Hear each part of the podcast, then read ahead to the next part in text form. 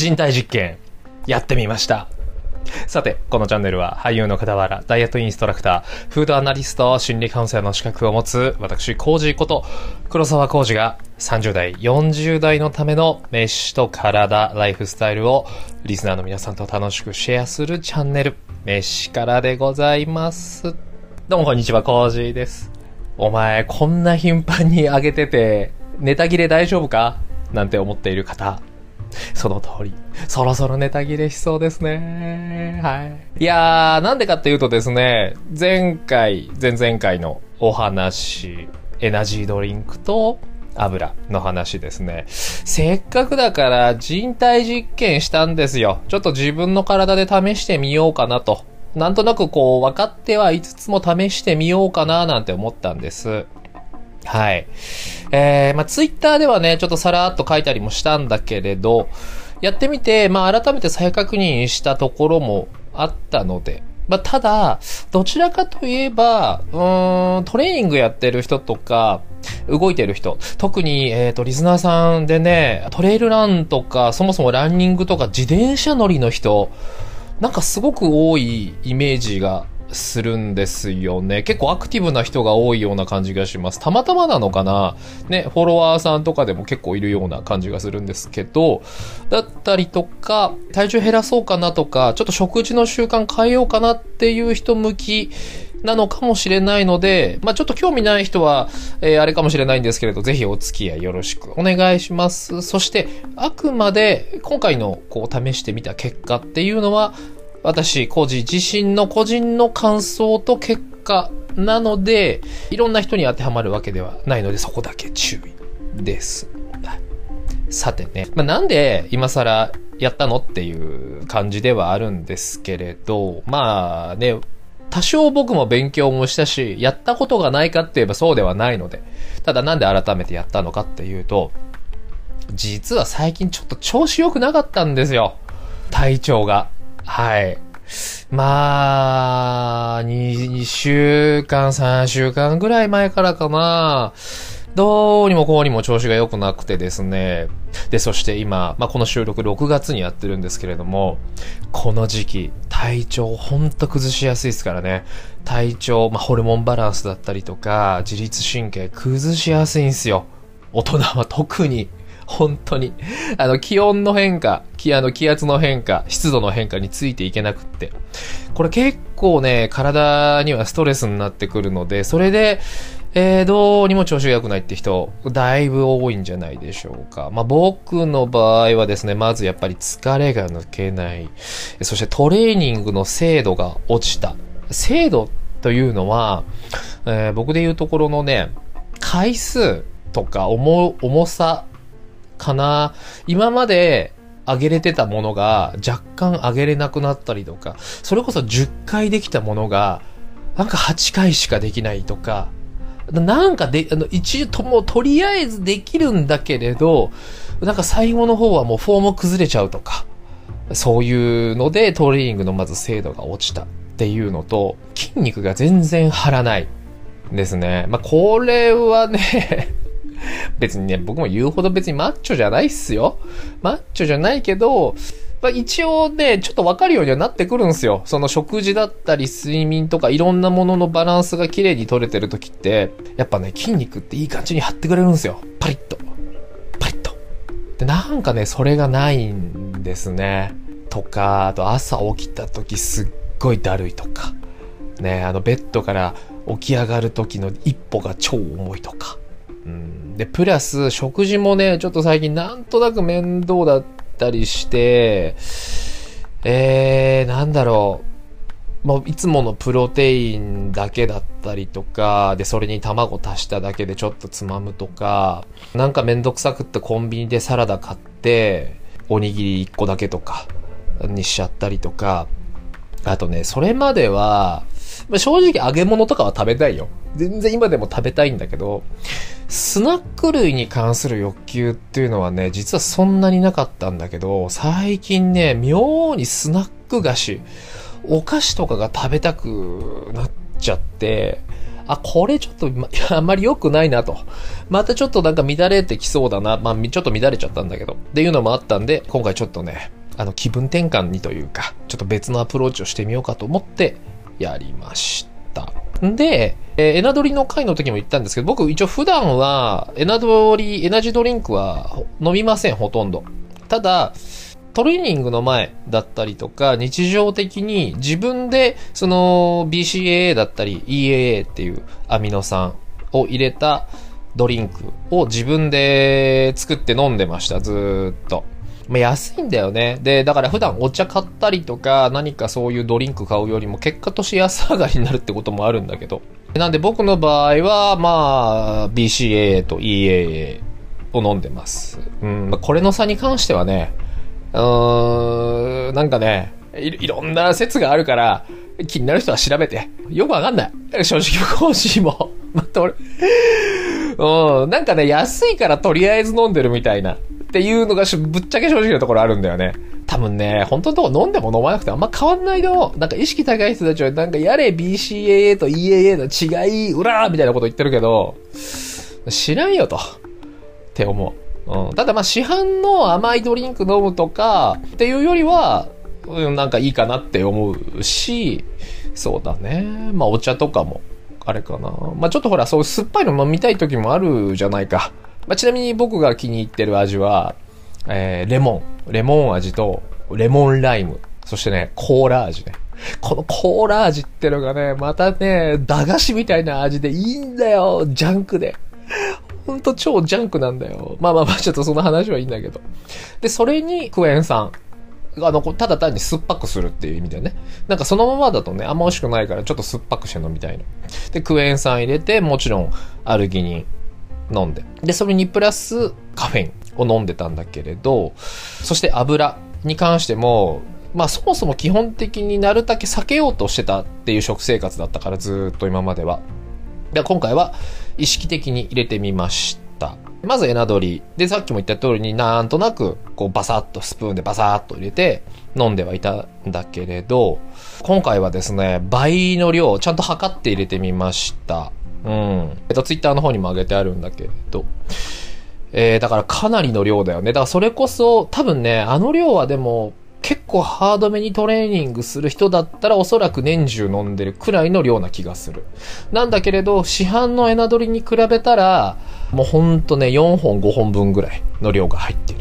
かなうん。まあ、ちょっと詳しい、その、エナドリによってはまた違うからね。で、かつ、あの、何、何千ミリグラムって書いてあるじゃん。数字のマジックだよね。あれね。まあ、それはいいんだけど。で、特にただみんな気になるところはカフェインだと思うの。カフェイン。で、僕は、えーと、ずっとサプリでカフェインは取ってます。1錠 200mg のカフェインを倍2錠飲んで 400mg 入れて。で、実は3錠飲んで 600mg も試しました。ちなみにこの 600mg っていうのは日本じゃなくてアメリカ。アメリカがあの大国アメリカが決めている1日にこれ以上取っちゃダメよ。絶対取るなよっていう量。が確か600だったはず。うん。です。で、そして油。で、この油に関しては、うん、普段家に置いてある油っていうのはまずずっと今まではオリーブオイル、そして MCT オイルだけでした。で、特にまあ、えー、料理をするときにはオリーブオイルだったんだけれど、そもそもその油を使って料理をするっていうこと自体をほとんどしてなかった上、えー、個人卵が好きだから目玉焼きをよく焼くのね。とか目玉焼きとか、まあもちろん鶏胸もたまに焼いたりするし、魚とかも焼くんだけど、これを焼くときは、普通にフライパンに油を引いて焼くんじゃなくて、魚焼く用のホイル、みんな知ってる？調理用のあの、絶対くっつかないすっごいホイル。優れものの。あれやるとノンオイルでも絶対くっつかないから、あれすっごいおすすめなんだけど、あれにちょろっとだけオリーブオイル垂らして焼いてたの、ずーっと。だから、そう、だからね、積極的に油っていうのは多分取ってなかったんだろうね。それこそ話した、ああいうオレイン酸が入ってるオリーブオイルだったりとか、いろんなもの。なので、今回はその、話した、現場の日、撮影がある日に、プロテインに MCT オイルを入れて、それでずっとしのいでるって話をしたんだけれど、これを、普段から取るようにした。うん。普段の朝ごはんの時。もう朝ごはんというか、朝起きてすぐだよね。朝起きてすぐまずこれをを飲むようにしたっていうのと、家に帰ってきて夕食を食べる前というか、もう帰ってきてすぐにまずこれを飲むのよ。うん。で、帰ってきて夕食前にまあいろんな家のことをや、やるっていう習慣だったんだけれど、そのプロテインにこの MCT オイルを入れた。そして、アマニオイル。話したアマニオイルがあるんだけど、これはね、スーパーでも今どこでも売ってます。ほんと使いやすいように、ちょろっとだけ出るやつ。これ超便利よ。ほんと。で、このアマニオイルを買って、前回も話したチョップサラダ。これをちょっと作り置きして、ご飯と一緒に食べたりとか、冷ややっことか納豆ね、もちろんかけて食べたりしてました。で、そして、さっきちょろっと言ったスナック菓子が食べたいって話したじゃない？食べたかったのよ。で、そこで探したの。とある最強スナックを。これにこのアマニオイルをかけて食べてました。ちなみにこの最強スナックは次回の飯からで話したいと思います。はい。そして、肝心の結果から、まず、エナジードリンクから。まあエナジー、まあ一応便宜上にはエナジードリンクって言うけど、お手製ね。お手製ドリンクから。これに関しては、はい、もう端的に言うと変わらない。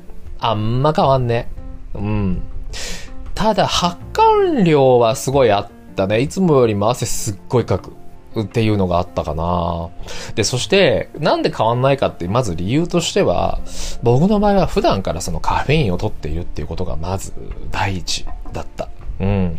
さっきね、錠剤で1錠飲んでるって言ったけど、よくよく考えたらおそらく僕の場合は、ほぼ週5か週6で飲んでた。気がついたら。やっぱトレーニングをの前だったりとか、ランニングする前に必ず飲むようにはしているので、まず僕の場合は週に2回ジムに行くでしょ。で、そして週に1回家で結構自重トレーニングをやるし、で、そのうちの週に2回か3回は長時間のウォーキングをするかランニングっていう、一応そういうルーティンでやってるので、やっぱ週5週6でほとんどカフェイン取ってたね。で、かつ、僕ね、コーヒーも飲むの。お茶も。で、しかもコーヒー、お茶はね、濃いやつが好きなのよ。薄いのがあんま好きじゃなくて。なので、よくよく考えたら普段からカフェインバリバリ取ってんだよね。改めて自分の生活を見直したら。そりゃね、多分400ぐらいじゃ効かない。トレーニング前にポーンって入れたぐらいじゃ。そして、さっき言った 600mg、これに関しては、絶対にやるな。絶対に真似しないでください。それだけ取っている僕ですら、600ミリを取った時は、覚醒とか元気が出たっていうよりは、妙なこう、焦燥感。なんかね、あ、なんかこう、そわそわそわそわした感じと、えー、頭痛というか、うん、頭痛だね。頭痛もそうだし、なんか妙に頭が張っている感じが出てしまって、で、その日はね、すっごくやっぱ寝つきが悪かった。だから普段取ってる人はもちろんだし、で、普段取らない人はなおさら多分普段取らない人がこんだけの量一気に入れちゃうと、多分ほんと大変なことになっちゃうから。うん。あのー、アメリカとかではこれなくなっちゃった人もいるし、日本だって、えー、若い世代がエナジードリンクをもうボンボンボンボン飲んじゃって。で、そしたらもうその震えだったり、嘔吐、寒気が止まらないとかって言って、病院に行ったりとかっていうのも全然あるんでね。なので、本当に、えー、カフェインの過剰摂取、これは気をつけましょう。元気出したいからとか、覚醒したいからっていうのを通り過ぎちゃうんで。うん。やっぱりね、体勢がつきやすいっすね、カフェインは。乗飲していると。今言ったみたいに普段から取ってる人結構いるはずなんで。もちろん紅茶にも入ってるからね。はい。で、たださっき言ったアル、アミノ酸とかアルギニンは単体で、その覚醒っていう作用は、うーん、ないと思う。僕は。アルギニンだけとかっていうのはね。その、ある程度その血管とかは拡張してくれるかもしれないけど、これらはあくまでサプリメントなので、医薬品でも何でもないんで、気持ち程度よ。気持ち程度の効果しかないと思う。ないわけじゃないよ。もちろん。で、いろんなものと併用して、運動とかいろんな準備を併用して、その効果を最大限にアップするっていうものだったりもするから、ただ飲んでその効果がパコンって得られるかって言ったらそれは違うと僕は思いますね。あと何よりも、エナドリ飲んだ、エナジードリンク飲んだぜっていう、その気合が多分一番大事なんだと、メンタルに一番作用しているんだと。これあの、いい意味でね。うん。え、まずここまでがエナドリの結果、まとめると、あんま効果なかった、工事は。普段からカフェイン取ってるから。そして、慣れてない人、そしてカフェイン取り慣れてる人でも、本当に量の取りすぎ、やめましょう。ね。元気どころじゃなくなっちゃうから。そして続いて、油の話で、まあちょっとこのエナドリと少し話が被るんだけれど、普段はトレーニング前に、まんじゅうとかバナナを食べてたのね。うん。工事何度も言ってる通り、お昼ご飯を食べないから、どうしてもトレーニング行く前に多少それぐらい糖質を入れないとやっぱ途中で、なんていうのかな、ガス欠をしちゃうのよ、どうしても。スタミナがなくなっちゃうというか。なので、まんじゅうとかバナナを半分食べて、帰ってきてまたその残りを食べるっていうことをずっとしてたんだけど、ここ1週間ぐらいはずっとトレーニングの前は MCT オール飲んでました。大さじ1杯ちょいぐらいかな。うん。で、えー、もちろんそのさっき言ったエナジードリンクも飲んでました。まあこれは普段通りの量ね。うん。その400と600やって、ああ、あんま意味なかったな。あ、やっぱ取りすぎ怖えなって思ったからすぐ普通普段通りの量に戻して飲んでました。そしたらね、若干スタミナ切れはなくなったね。糖質の時よりも。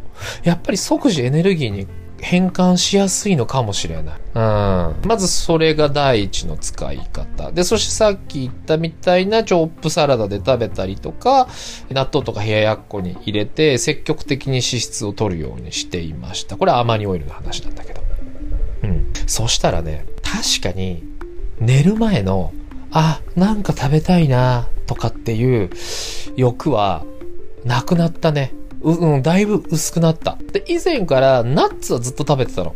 アーモンドとかくるみを、まあ、アマゾンとかで買って、大きな容器に入れて、なんかこう小腹が減ったなとかっていう時にちょいちょいちょいちょいは食べてたんだけれど、だからつまりそれで脂質は取ってはいたんだけれど、なんかね、やっぱ液体の方がちょっと違うのかなうん。ナッツよりもいい感じかもしれない。で、一週間ぐらいやってたけれど、体重、体脂肪変わらずです。今は体重が76キロ前後、体脂肪率が8%前後ってとこなのかな。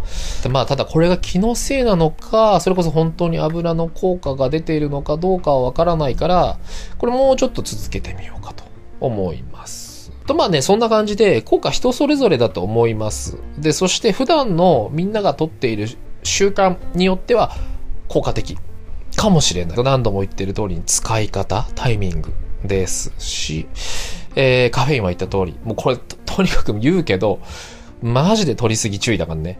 うん。で、普段から取りまくってる人はなおさら注意です。はい。